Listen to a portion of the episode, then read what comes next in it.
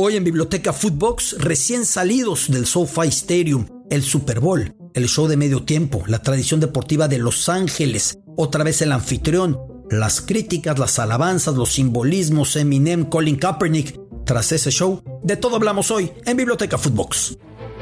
Esto es Biblioteca Footbox, un podcast con Alberto Lati, exclusivo de Footbox. Biblioteca Footbox, soy su amigo Alberto Lati, todavía en Los Ángeles, California, o para ser precisos, en Inglewood, muy cerca del aeropuerto de Los Ángeles, donde se ha desarrollado el octavo Super Bowl en la historia de esta ciudad californiana, una ciudad que ya hemos dicho antes ha sido medular en el desarrollo de los deportes, una ciudad que marcó la llegada de los equipos profesionales deportivos al oeste de Estados Unidos no solamente la pionera para California, sino también para todo este punto, la costa oeste, la costa pacífica, antes que Seattle en el estado de Washington, antes que Portland, Oregon. Por supuesto que los pioneros han sido aquí Los Ángeles, antes que San Francisco, que San Diego, y hoy por hoy con 12 equipos profesionales entre grandes ligas, los Dodgers levantando la mano, entre NBA, los Clippers con mucho dinero, pero los Lakers con una dinastía. Lo de Lakers pues viene desde los grandes lagos de donde llegaron, como de Dodgers, viene de los tranvías o la vía que tenían que saltar los aficionados cuando jugaban en Brooklyn, se trajeron el nombre, los Rams que llegaran de Cleveland, los Chargers que estuvieron en San Diego pero que ya están en Los Ángeles otra vez, y WNBA, la NBA femenil, y NHL, el hockey sobre hielo, y el MLS con Carlos Vela y con Chicharito como acérrimos rivales en ese partido que se denomina el tráfico por el gran tránsito que caracteriza, que es común aquí en Los Ángeles. Un Super Bowl 56 espectacular, como toda la temporada. Diera la impresión de que hay un Alfred Hitchcock o el guionista más audaz de Hollywood, nunca mejor dicho pensando que fue en esta ciudad, dispuesto a dar dramatismo a cada partido en el emparrillado, a cada partido de fútbol americano.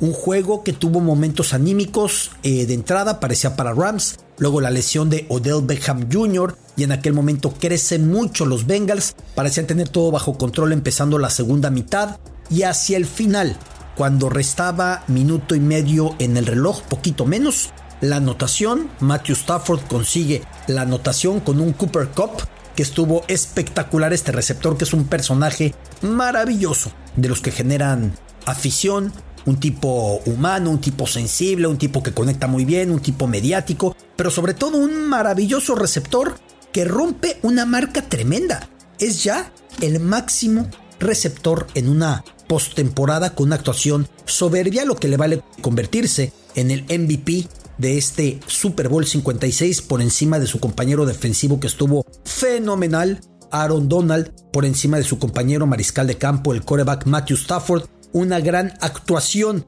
El show del medio tiempo. Sí, ya sé que nunca nos pondremos de acuerdo. Para mí, el show de Dr. Dre, Snoop Dogg, Mary J. Blige, Kendrick Lamar, Eminem y 50 Cent que no estaba anunciado y que apareció, para mí fue espectacular. Sí, es el género musical, es hip hop, es rap. Primero, la puesta en escena, si tienen chance por ahí, hice un time lapse para que vean cómo, en cuestión de segundos,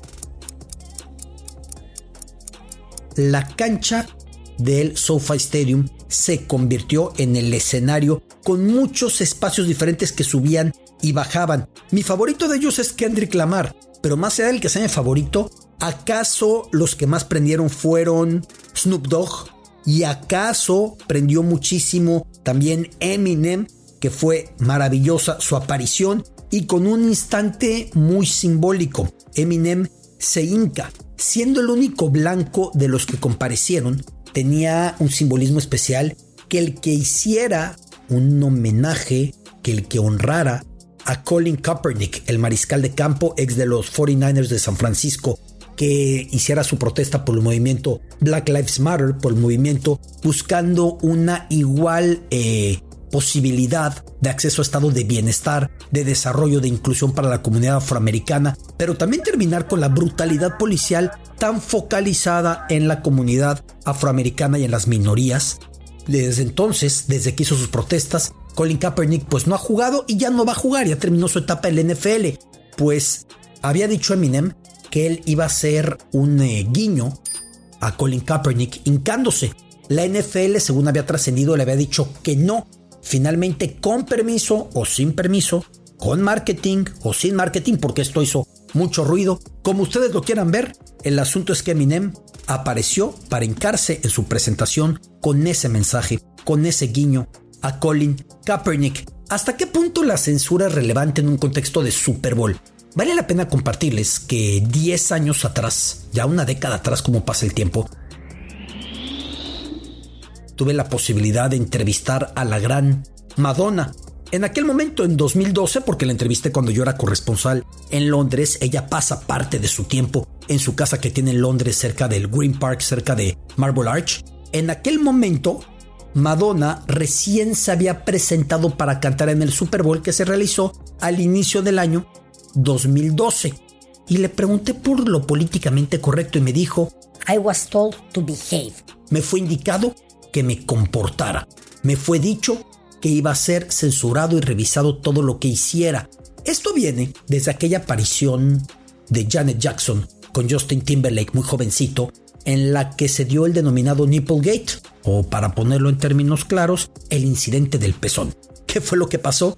Que en un acto del baile se abrió la camisa de Janet Jackson y quedó al descubierto su seno, pero estaba el pezón cubierto por una estrella. Se planteó que había sido un problema de eh, vestuario, no era de vestuario, hubiera sido un problema de vestuario, no hubiera llevado pues esa parte de su cuerpo cubierta por una estrella. El asunto es que fue una provocación. Desde aquella eh, situación, desde aquel incidente, los Super Bowls emiten su show del medio tiempo, que es el instante de mayor audiencia de todo el año. En la televisión estadounidense se emite con un par de segundos de delay, de demora, para que en caso de que el sensor al estilo de la Guerra Fría o de los años 50 vea algo que no es indicado para las buenas costumbres, corre una imagen, lo tape y no aparezca, como sea. En el concierto que refiero de Madonna de 10 años atrás, apareció la maravillosa cantante, también rapera MIA, e hizo un insulto, mostró el dedo medio a la cámara y se les pasó. Y fue castigada la persona que no se dio cuenta para poner una imagen y taparlo.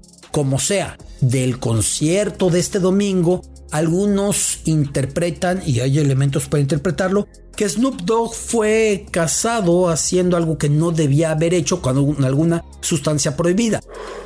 No podemos asegurar que lo estuviera haciendo, es una imagen que da a entender que lo hacía y no fue censurada. Eminem decide hacer ese guiño a Colin Kaepernick. En cuanto a los gustos, no nos pondremos de acuerdo.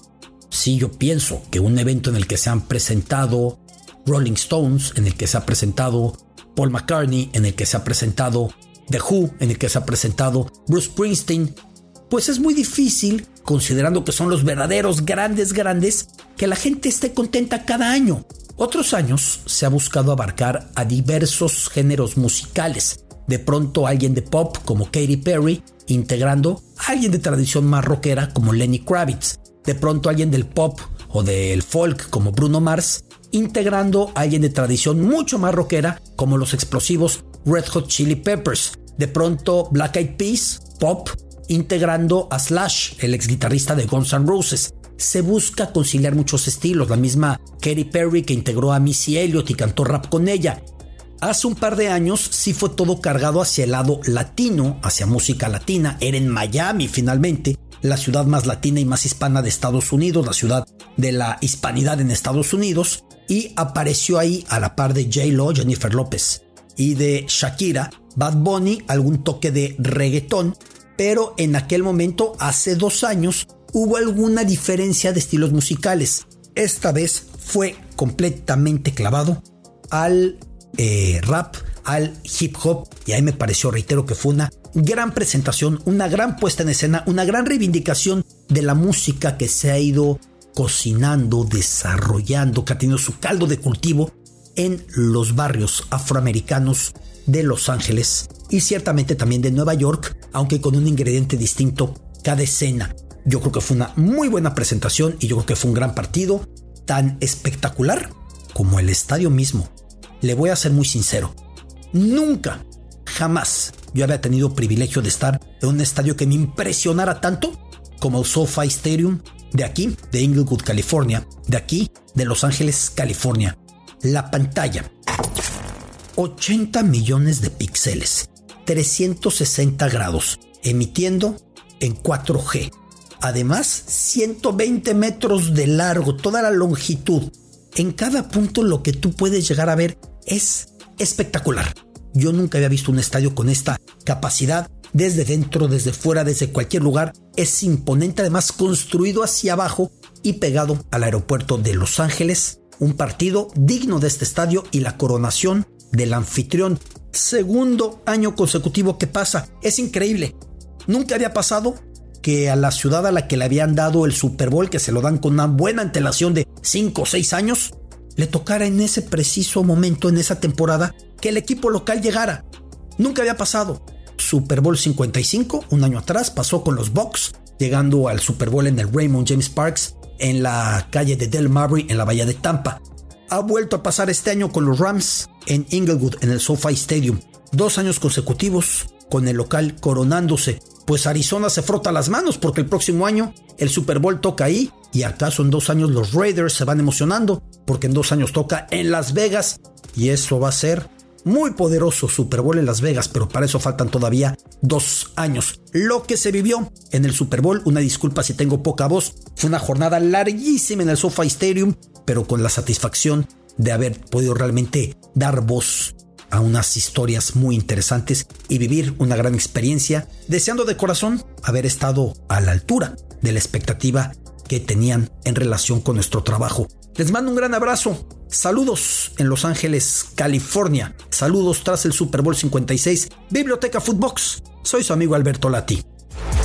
Esto es Biblioteca Footbox, un podcast con Alberto Lati, exclusivo de Footbox.